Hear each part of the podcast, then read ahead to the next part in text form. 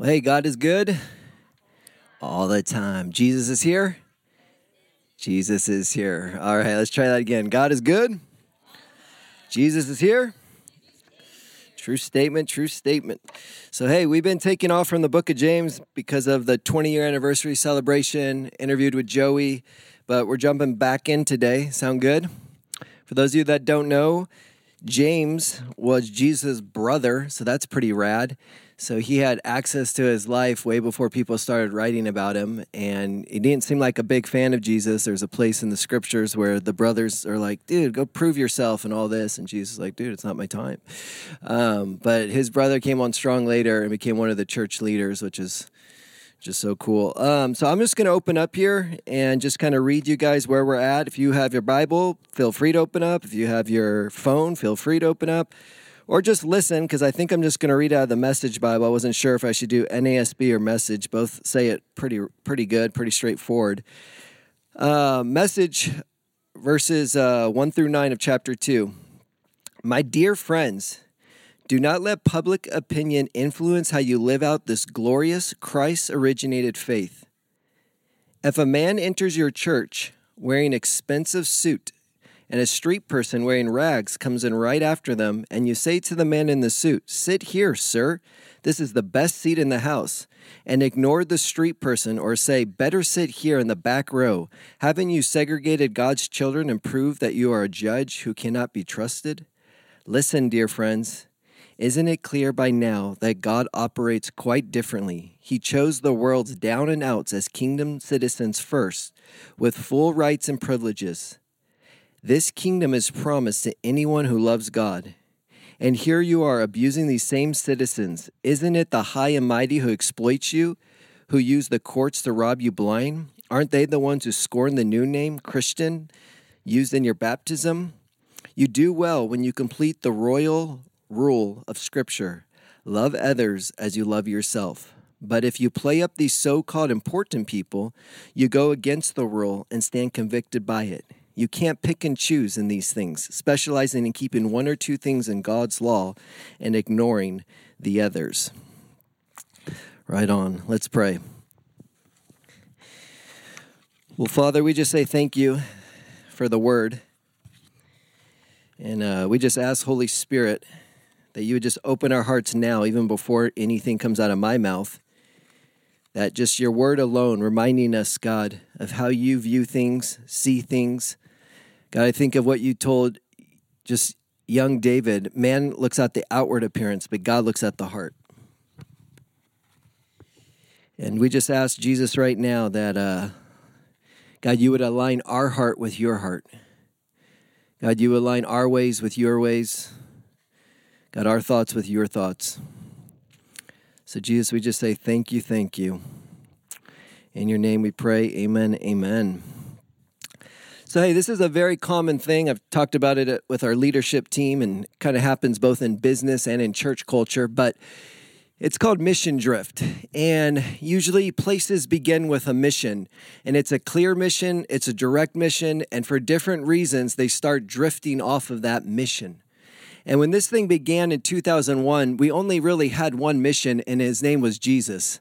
And we've never wanted to deviate from that mission of knowing him, of magnifying him, of making it about him. But in that mission, he also gave us a love for Isla Vista.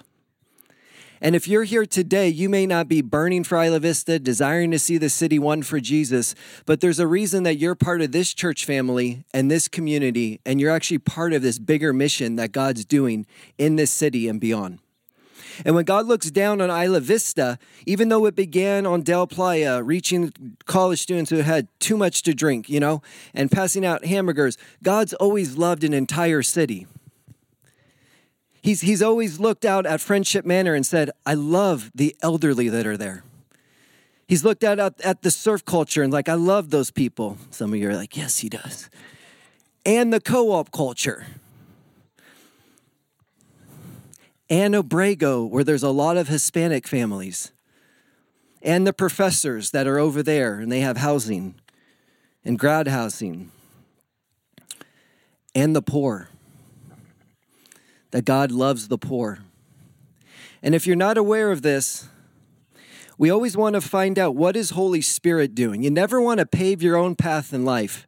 You want to figure out what is God already doing, then you want to get behind that. Makes life much easier, ministry much easier. But it was evident to us that when COVID hit, more and more and more homeless just kept coming to Isla Vista. Where we had maybe 30, and I'm making these numbers up, I could be way off, but now I believe we're over 100, and there's an entire like town of them in the middle of Isla Vista. And I just feel like, you know, we need to move where Spirit of God is moving. So we've moved the hamburgers that direction. People are starting to serve in that direction. And I'm just so thankful that that God's entrusting us to love these people. I want to share a dream with you guys. I don't dream often, but when I do dream, it's pretty uh, direct. God knows I need five B's in my dreams. He never makes my dreams confusing. Sorry for some of you who wake up with the most craziest dreams. That's never me. uh, and I usually only have like two dreams a year that I actually remember. So thank you, God, too, because I feel like just normal earth is hard enough to keep track of. Um, but uh, in this dream, it was about a decade ago. I'm in this dream, and back in the day, 10 years ago or more, maybe, man, we used to have a mixed bag of people, way different, it feels like, even demographic wise, you know, just a lot of things, people coming out of more addiction, um, some people that felt like probably a little more like kind of like David. Do you guys know the story of David? It says, you know, the downtrodden, the disenfranchised, those without home, like rally to David. if you think you got a tough job when it comes to any kind of leadership in your life, David had it real hard. Um, so we had a lot of those kind of people, and, and we weren't even big. We were probably like 30, 40 people. But in this dream, we're in a, a circle. And in the middle of the circle, uh, we, there was water. It was kind of like a, I guess it was a pool, you can say. And one of the guys in the church, this guy Chris Coates, just a sweetheart of a guy, um, but not someone who like is going to win a popularity contest. You know what I mean? He had a lot of issues growing up, different things happening to him. But he's in the middle of this pool and he's reading out the Word of God, and it's beautiful. And the and the church family is kind of leaning in like they're listening to this. And then the dream switches. It's like that's still going on, but I get over here and there's these guys who are, you know, all in the same kind of clothing, black guys doing this crazy choreographic dance, uh, choreographic dance. And I won't even try to show you the moves. I couldn't even do the moves. Like it was next level, you know? And I was like, how could I join that? Like, there's no way I can do that, you know? And I wake up from this dream and I just hear instantly the Holy Spirit, you know, because I'm just sh- kind of very clear, shakes me. And he says, Jason, my church has always been people. It's never been a building, a meeting, a day of the week, any of those things. What my church has always been is those faces that you saw around the pool. And I'm not looking for the, the uh, hipster pastor, the incredible worship leader. I'm just looking for people who are willing and who love me. And then in that same vein, it switches over to the other thing. And he says, My church is inclusive, never exclusive. And it was never meant to be a country club. But if you're not careful, you'll turn it into just that. And to this day, I still fear that in the best way that this church would be a country club and the people who all look alike, talk alike, act alike would come here. And the people who don't feel that would never come here. Because isn't that what a country club is? All right, I don't want to offend anybody. My bad. Guys, in the kingdom, everyone has a seat at the table. Everyone has a seat at the table. That's the kingdom of God. You maybe not everyone's coming to the table, but everyone has a seat. Everyone belongs in the kingdom even before they believe. There's a parable, if you don't know it, it's about the wedding feast. And it's the picture of just God just saying, There's going to be a wedding. My son's going to marry the bride. I'm going to bring this, you know, to crescendo and just it's going to be a celebration. So he sends out his servant. He says, Just go tell people about the wedding. And he goes, and you know, and the dignified, the people that got it together, whatever that means, they don't come. He's just like, They're not coming. He's like, Well, then go to the highways and go to the byways and go to the places where the marginalized are at and the people that society aren't looking at and go invite them to this wedding. And they come to the wedding. Guys, our God is about all people because that's who Jesus has always been. He's been the man for others. Can someone say amen? That's who Jesus is. He's been a man for others. He's about whoever, wherever. It doesn't matter to Jesus. The Bible says in Acts 10, he went around doing good and healing all who were sick by the evil one. Isn't that a cool statement about Jesus? His whole life, what did he do? He just went around doing good. He's like, today you needed your, tie, your shoe to be tied because you can't reach down. Yes, Jesus was human, but they had sandals, so just bear with me. Modern day message translation. He ties the shoe, he heals the arm. You know, he makes a quesadilla. He's just human, but he went around doing good. And that culture of caring for the poor, stopping for the one, he imparted that to his disciples. And most of parenting is caught, not taught. So you're just catching things in the culture. Sure, Jesus taught it, but they caught a lot by just how he handled the poor, not shunned them, but engaged them. But in Galatians, it says this Paul wrote Galatians, but he's talking about the disciples. They told Paul to remember the poor when he's going to these different places. Isn't that cool? Said, I know you're going to go preach this amazing gospel of forgiveness and love and God's full acceptance of people and that their names can be written in the Lamb's book of life, but don't forget the poor. And then you know what Paul's response was back? It was that very thing I was eager to do. Guys, you could think of Paul just as, well, I almost cussed. Um, just a bad guy, you know, rad guy. I don't even cuss. Cussing stupid to me, but if you're one of those Christians that cuss, no judgment. Um, I just want to be able to talk the same to everyone, including my kids. But uh, you know, he people think that, but Paul's like, yes, the gospel, but I was also going to always remember the poor and care for the poor.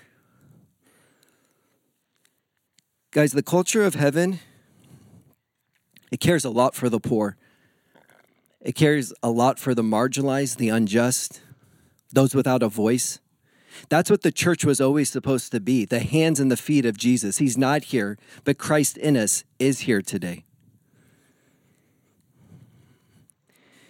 And in God, and I know we all know this, I'm preaching to the choir, but in God, we all have the same equal value and equal worth. There's nobody higher than somebody else. Doesn't matter where they've been, what they did, what they have, what they don't have. We're all equal in God. And the value of something, the worth of something, is determined by how much you pay for something. So this hat, Rincon Brewery, I don't even think I had a beer that day. I bought this hat. It was $15. That was the value it had to me. I said, that's worth it. But this same hat, if Kobe Bryant had this on maybe the week before he died, and I was able to authenticate that and show that, someone might say, you know what? I think the value of that hat's actually worth $150,000. I'll buy that off of you. Isn't that interesting how we can determine the value of something? How does God determine the value of your life and my life? Christ crucified. Jesus died for us. He was showing in his death you're worth my life. Every person, think of the people you don't like. Think of those social groups you're like, ooh. Think of that person you have issue. It doesn't matter. The value and the worth of them has already been determined 2,000 years ago. Jesus died for them, and he loves them, and he considered them worth it to trade his life for their life. The Bible says that he became poor so we would become rich. Some of you are like, I didn't even know I was wealthy. Oh, you wealthy. You real wealthy. You got Jesus living in you. You got Christ all around you. You're a wealthy person. You just might not know it yet.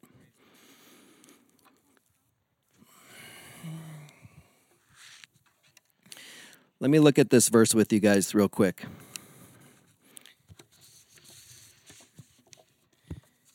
This time I'm going to read it in the um, NASB version.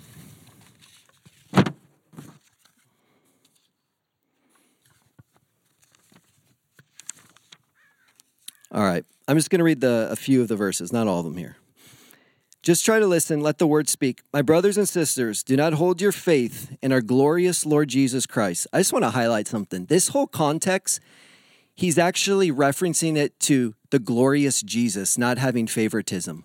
And there's only two times in all of James, this is wild, that he actually mentions the name Jesus or Christ. Most of the book, he's like just busting out Proverbs. But in this one, he actually mentions Jesus. My brothers and sisters, do not hold your faith in the glorious Lord Jesus Christ with an attitude of personal favoritism.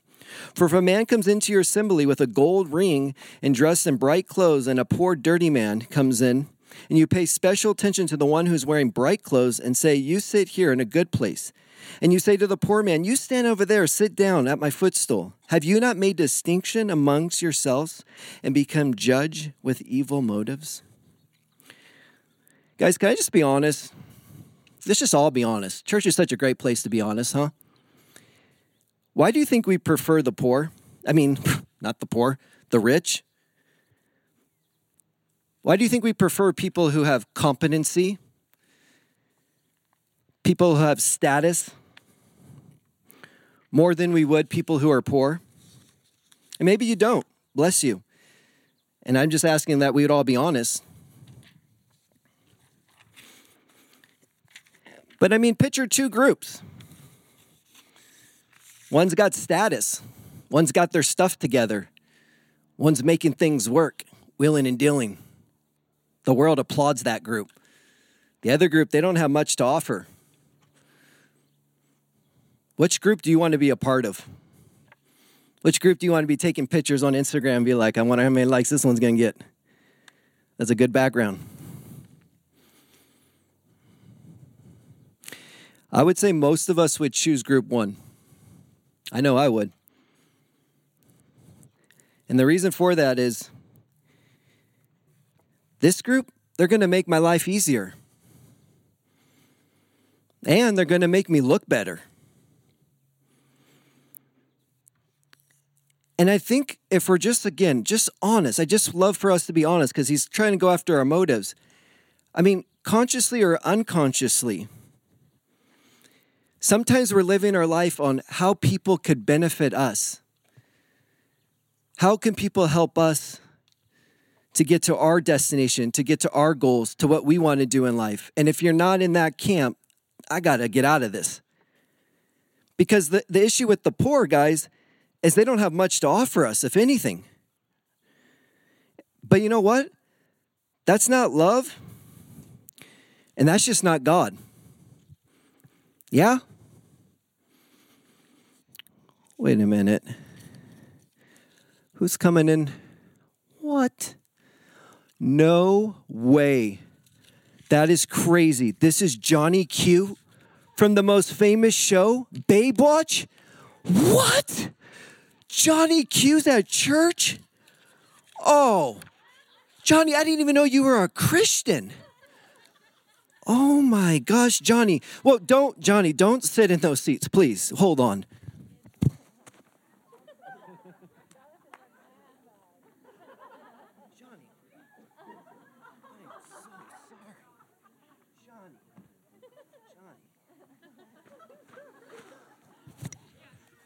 Johnny Q. Bro, I love your show, Babe Watch. You're with all the babes.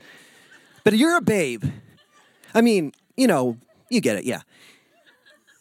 This is purified water, pH balanced with electrolytes. I was going to drink this, but I'm going to give it to you. I'm just start. I mean, I don't do this usually sermons. I usually stay focused, but wow. You know,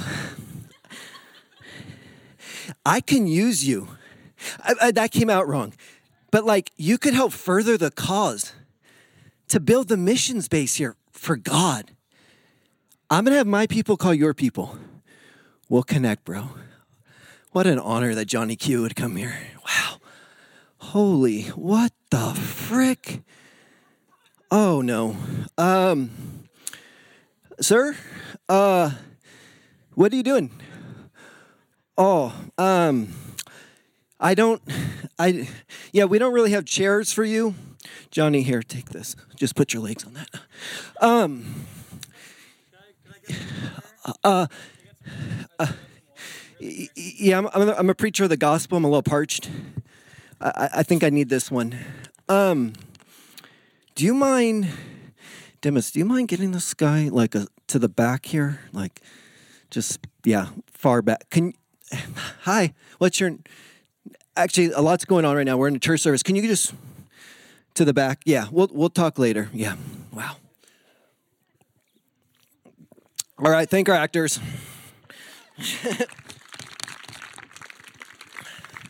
Killing it, guys.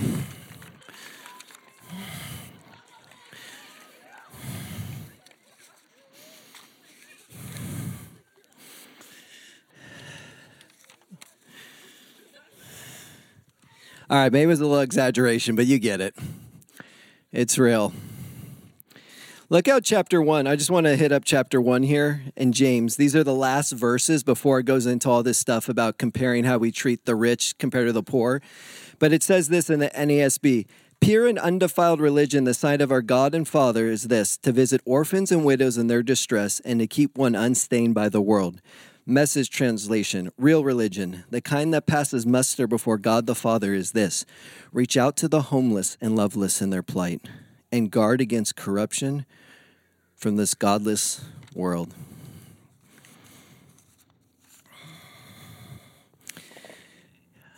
I love God. And that is something like, to me, since this church began, here's what I love about being a pastor, and it's hard, is you never get to pick the people that come to the church. You can never like fire someone from a church. That's why the church, to me, is one of the greatest places to grow in God because you don't pick your family. God chooses the family. And to me, the church was meant to be an expression of God's heart for people, all kind of people. It says in Psalm 68, He is a father to the fatherless, a defender of widows. This is our God. And I don't want to bore anyone today, so I'm not going to go into verse after verse after verse from Jeremiah, Micah, Isaiah, Amos. All these guys, all the prophets would always talk about watch out for the injustice. Listen to the cry of the widows and the poor. Don't just get comfortable in your living, but go after those kind of people. And if you've been to the third world, you know there's levels of poor. And I'm not saying these people in Isla Vista don't need food because they for sure need food. But what they need from people is they need eye contact, heart contact. I see you. I value you.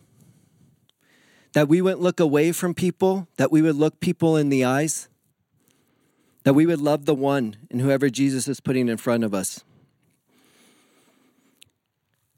I've been blessed. I'll be straight up. I've been blessed by my childhood. And some of you are still too young and you're still resenting some of that. And God's healing things, and not all of it was right. I'll say that, including my childhood. A, lot of it wasn't right. But my mom was in rehab for probably about five different times. And when I would visit her in those rehabs, man, I was around people who I would never hang out with. I was hearing stories, past stories and current stories that were shaping my worldview. And this was before I even knew Jesus. And those stories and listening to people, it would drain judgment out of me.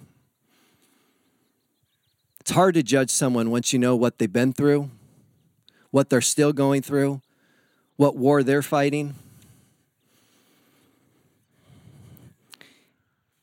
But you got to put yourself in those environments. You can't just expect, maybe some of you are really good. You got friends of all different places. That's not most of us. You got to put yourself in those places. That's why it's an as you go gospel.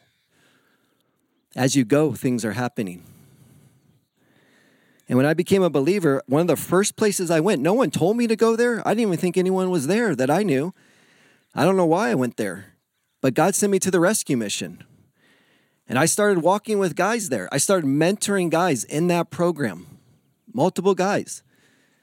Man, I almost thought I was going to get beat up by this bang ganger one time.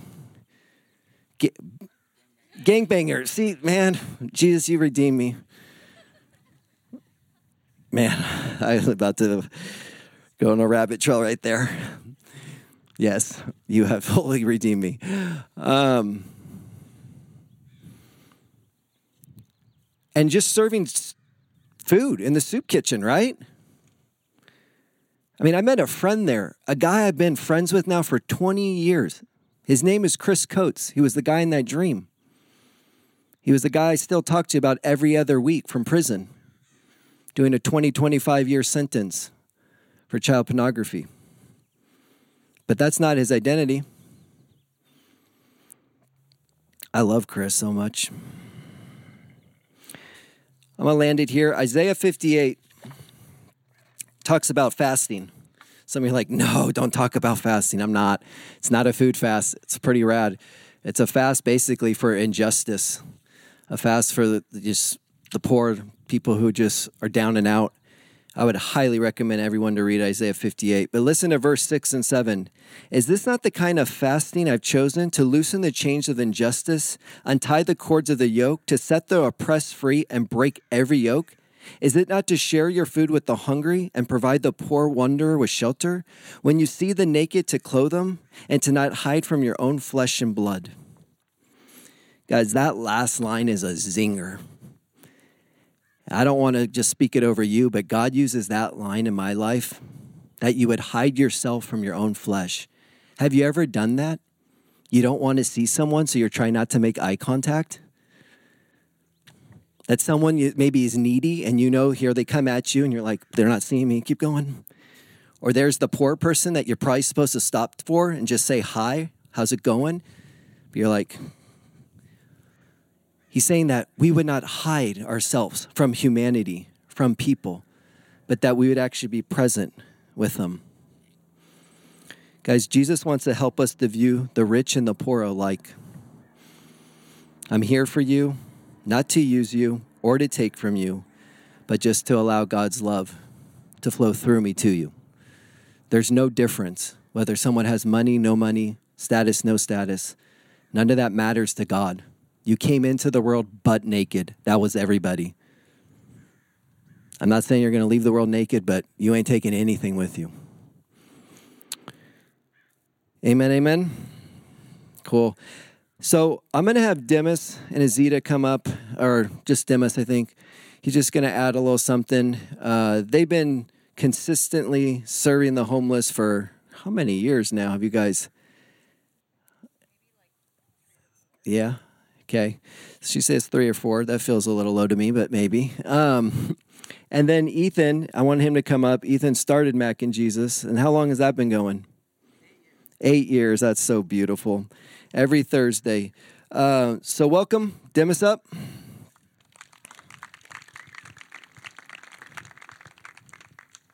Thank you, sir. Yeah, um, Ethan had been doing Mac and Jesus. Uh, so when did you start? Do you remember what year? 2013. And then you just I, you went down south for a couple of years, and that's when Z and I just happened to show up at right at the same time, right at the right time, and just kept it going. And um, yeah, I think Jason actually hit many of the points that I was going to say, which is that um, you know there there are ways to get food in town. There's a number of food ministries, right? Um, I think one of the I guess I'll let you talk about exactly what made it, what you started Mac and Jesus with, uh, how you started Mac and Jesus. But the the heart that Ethan started it with was um, exactly our heart. I mean, God just brought us to this church, told us to come to the church at exactly the right time, where um, you know what Azita does is she makes the the best meals that we ever make in our house. That's what we make on Thursdays, right? And uh, and I'll tell the guys like you know that is my favorite meal that she makes for dinner I might get might not get any of it that night because it's not for me.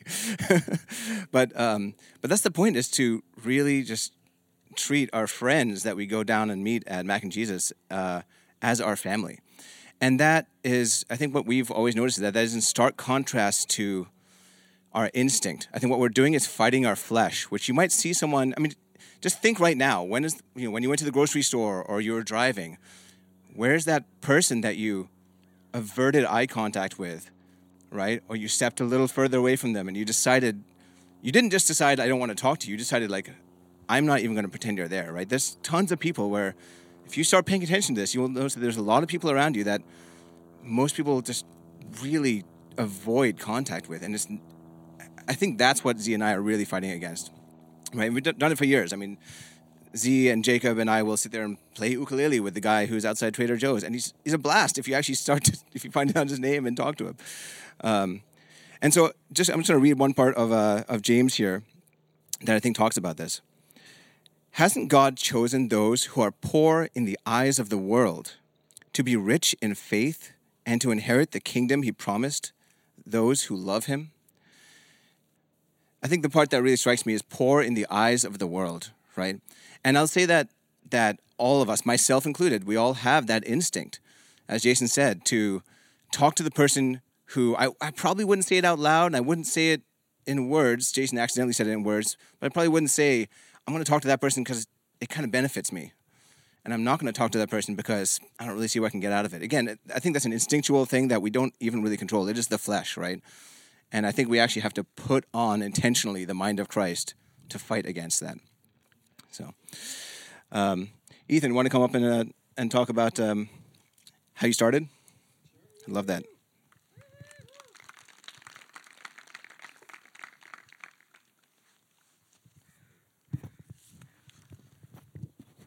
No, I'm just kidding.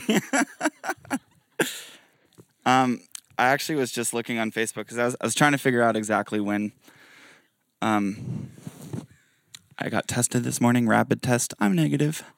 I could breathe all over the mic. Um, so I was looking on Facebook to try and figure out right when uh, right when it actually started, and um, let's see. So February 28th, 2016. So exactly five years ago, I posted. Three years ago, I made the first pot of mac and Jesus. So to the day, I think you know, to today or whatever. Yeah, I think it's. So it's I think total, it's exactly eight years. Um, which is cool because that's two, you know, seasons in IV. So they say. Um, so you say, you're they. Um, let's see. I'm just gonna take a second.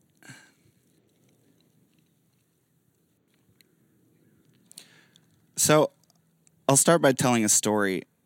I grew up going to Vineyard, which is a pretty charismatic church, but I didn't really have a relationship with God. It was just kind of like a given where I grew up and I knew, you know, some good answers to questions. And then I got involved in youth group and then I really met Jesus and understood what he did for me.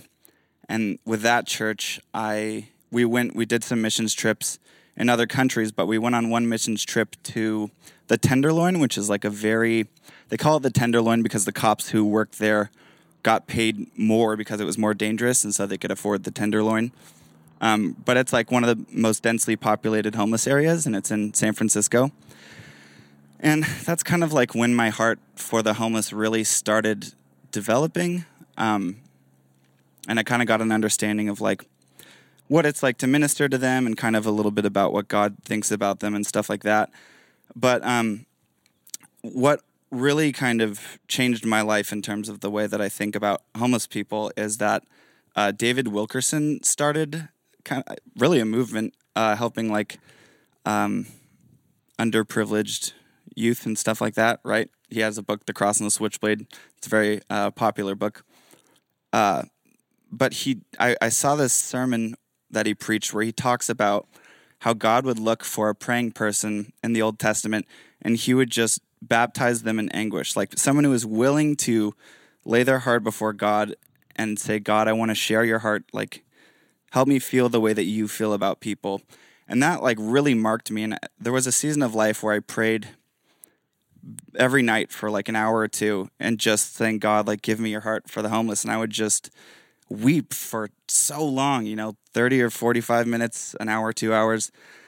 And God really started changing my heart. And I've never been the same since then. And so from these uh, sort of quiet times in the secret place with God, letting Him change my heart, just really trying to abandon all that I am before Him, um, He was like, I, I said, like, what can I do to help homeless people? And it wasn't like, well, you should start a nonprofit and do this. He was just like, I want you to feed them once a week in Isla Vista. And I was like, okay. And so that's that's how it started.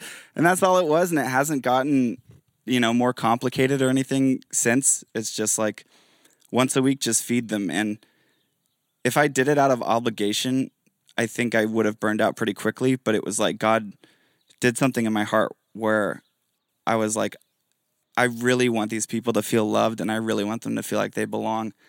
And that's, I think, the biggest reason why it's still happening today. You know, it, it's definitely something that God started because I left and He brought people in right when I left to keep it going.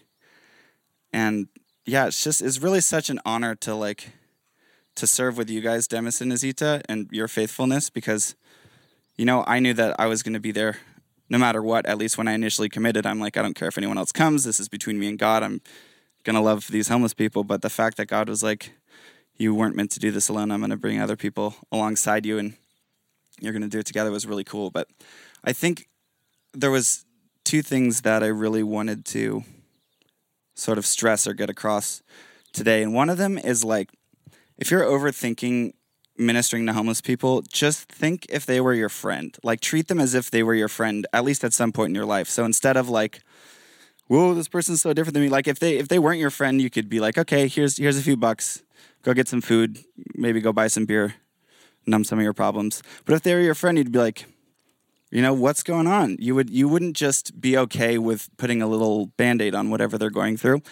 And I think approaching it as if like approaching them as if they're your friend helps you actually be something meaningful in their life versus just giving them a handout. Like I, I got a picture right before I came up here and God was like, a lot of churches tell people to basically like throw some supplies over the river when I'm way more interested in building a bridge. Like to bring, you know, God wants connection with people, not uh not just giving them handouts. I mean, macaroni is a handout. It's like, hey, here's some food, but it's like, hey, here's some food. I'm Ethan.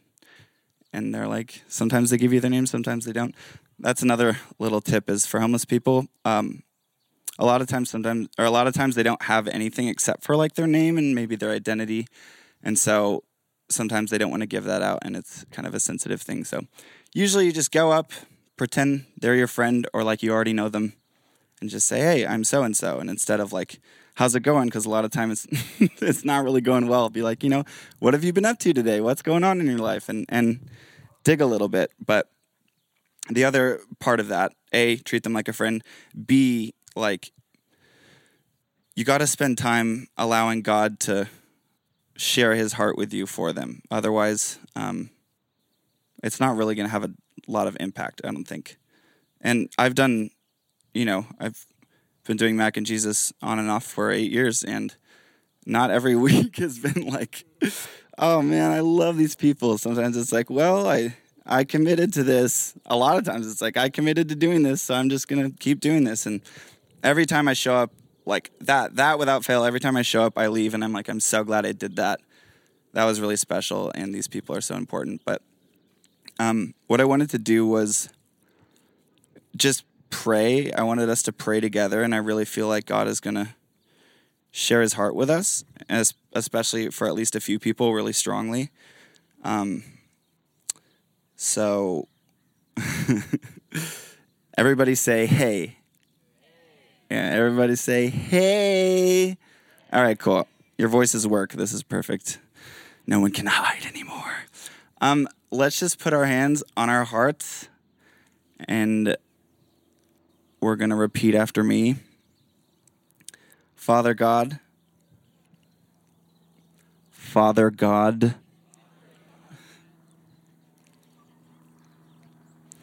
I ask that you would share your heart with me. For anybody that feels left out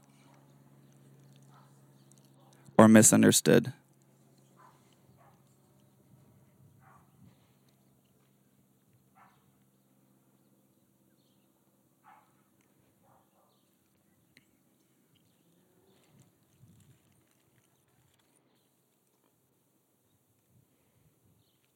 So almost three years ago, my mom passed away, and these the group that I was kind of acquainted with in Orange County, they all sent me these prophetic words. And one of the most meaningful ones was my friend was like, I saw your mom and I saw this banner over her life that said, All are welcome. And that was just something that I'd already really been fighting for in my life. But I was just thinking about it as like a church here in Isla Vista. And like, if we miss that, then we miss the whole point. That's like what James is talking about and why the letters with Paul, they're like, don't forget the poor because kind of like if you miss anybody, like you're missing the whole thing. Um, so yeah, I just, I guess I'll just pray for all of us. God, I ask that we would live in such a way that people feel welcome around us, that people wouldn't come to a church service here and feel left out in any way. Um, God, just personally help me to get over myself. Help me to not be selfish. Help me to not care about what other people think. Um, just continue to share your heart with me, God, and develop, um, develop a heart in me that really is geared towards other people and their needs. Um,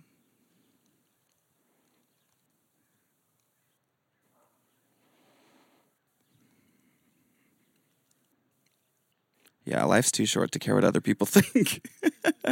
I just encourage you guys to spend time with God and just asking Him to share His heart with you, and then allow whatever you want to do involving homeless people or the people who are left out or whatever, like allow that to be birthed out of a place uh, with intimacy with God. That's pretty much all I got.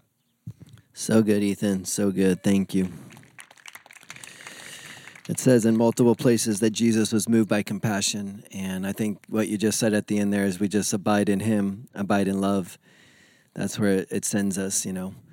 I just know my own story was never trying to go after certain individuals. It was just Jesus. And then that sent me to certain individuals. And we've had homeless people live with us. And man, I have some wild stories, even people that have lived on this property that some of them uh, I, I, needed to listen to God a little bit more. But, uh, a lot of great stories. Um, so hey, I wanted to. Uh, we have a GroupMe. If you don't know that, and if you're part of this church, you should be on that because a lot of people are tossing stuff up, and it's helpful. But then there's like a subgroup me uh, called IVC Community Service for people who are doing kind of homeless ministries. And Jonathan, I'll have you come up in a sec to kind of share the schedule. Um, didn't get permission from Hannah and Kenzie, but I just want to read what you guys wrote. If you don't know this too, we've started to move the Jesus burgers. That's what we're serving now, um, uh, along with Mac and Jesus and Azita's amazing meals and stuff. But now we're doing the hamburgers to the homeless community, both in IV, and then we're starting to move them downtown a little too, as people in our church are living down there. So Hannah writes here, haha, tonight was so fun again. Kenzie, you have to share an update too! Exclamation mark. Okay, guys, it's crazy. When we hand out the burgers, it feels exactly like Friday Night Jesus Burgers. I wish I could voice message this to describe it, but it's like the covering and all the years of love from Jesus Burgers and IV is felt downtown. People are so sweet and receptive to us and ask us questions about IV, and one of them even prayed for us. Their heart felt open today, and many of them shared their prayers and heaviness with COVID and life right now. They all wanted us to pray for the hard situations people are in and for everything to get better. We also ran into Randy, who used to come to IVC a lot, and he was ecstatic to hear that we're handing out Jesus burgers all the way uh, from IV. We got to see familiar faces and wanted to just keep saying, I love you to everyone. Ha ha ha. Thank you, Kenzie and Jonathan, for doing this and being faithful each week. It's amazing, and I'm praying it continues weekly. Kenzie. It's been so incredible. My favorite part of the week, double exclamation mark. I love building relationships with them, and they were all super kind and open to prayer and want to talk, double exclamation mark. It's nice having the community downtown, and it just feels really joyful and life giving. There's only one lady named Natalie who is there's oh there's one lady named Natalie who is really sweet and she loves God so much. Hannah Hannah and I might pick her up to bring her to the IVC Sunday. It'd be cool if you guys got to meet her. So thankful for all you guys do, and I couldn't do it without you. Triple exclamation mark. It's such a blessing. So many people, heart and emoji, prayer. Amen. God is good. All right, Jonathan, you can come up. We're just going to land the service here. I think. Um, well, actually, I wanted, I wanted some people to stand that we are just going to pray for them at the end, and then all done. But if you can come and just kind of share the schedule, and you know, and just be honest. Is it helpful for people to show up one time? Or are we looking for more commitment? I don't know.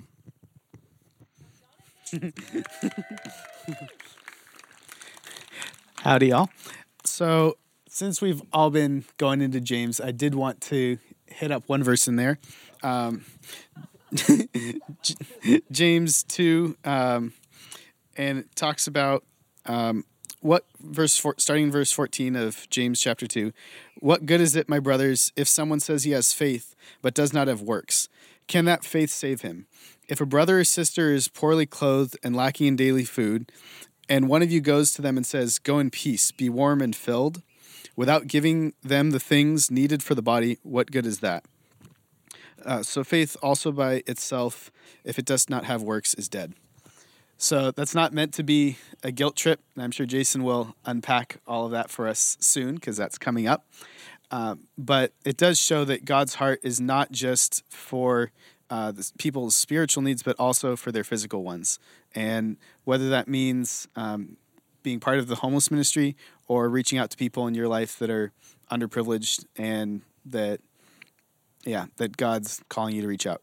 So uh, we've got uh, two days that we go out and do Jesus Burgers, uh, Tuesdays and Saturdays. We prep the burgers at the Jesus Burger House, uh, which is on Del Playa at 4 p.m. And then we serve them at People's Park by Embarcadero Hall at 5 p.m. And we could always uh, use help and resources with prepping the burgers, but what would really be needed is people just spending time with the folks in the park, um, listening to them, finding out what their needs are, hearing their heart. Um, sometimes they don't need a burger. Sometimes they need um, batteries or sanitary products or a hug. Like you really don't know until you talk to them and find out what's going on in their life. Um, so, five o'clock on Tuesdays and Saturdays at the park if you want to be part of that. And if you want to help prep the burgers, Jesus Burger House, uh, you can either hit up uh, myself or Jason if you have questions with logistics. Thank you all very much.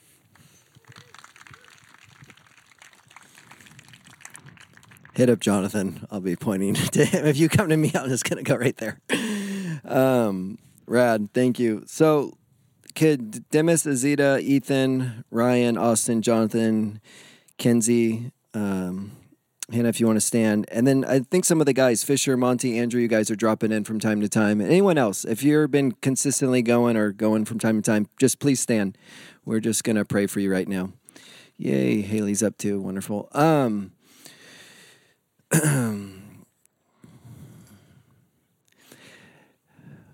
Father, we just ask in the name of Jesus, just what Ethan's already asked and Jonathan has reiterated, and even Demis mentioned a little bit. God, just give us your heart. God, we don't want to try to manifest something or force something, God, but we just ask that you would continue to implant your heart into us. And so, God, these people that are standing, God, you've already given them something. God, you've already put just your eyes in them. God, you're you're working through them. And God, I just pray, like your word says, that they would not grow weary of doing good. And the Bible says, in due time we reap. And we just say thank you that love never fails. God, even on days when Ethan has mentioned, I know we've all felt that with different things we're committed to. We just showed up, God, and it's just you bless those that show up, God, that those that just say yes, regardless of even fruit. Uh, so, Lord, we pray a blessing over the city of Isla Vista right now. God, as I opened up in the message with all those different groups and sororities and frats and everything else that you see when you look over a city, God, we bless Isla Vista. And we specifically just lean into the poor right now and God, just ask that you would continue to surround the poor, God. We thank you for food, not bombs, God. We thank you for just any Catholic churches or just anyone, uh, Light and Life IV, God, anyone involved with the poor in Isla Vista, we just say thank you. And God, we just want to, uh, got a little emotional, Father. We just want to thank you for Father John as he passed away this week and just an absolute legend in this city, God, and laying his life down, God, caring for the poor, caring for the marginalized, being in their lives.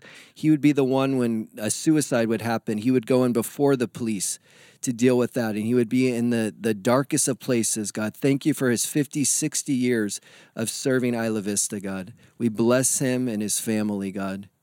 today. God, thank you for all the rewards in heaven for him. Hallelujah. And all people, all Jesus people said, Amen, amen. All right, fams, that's it for today.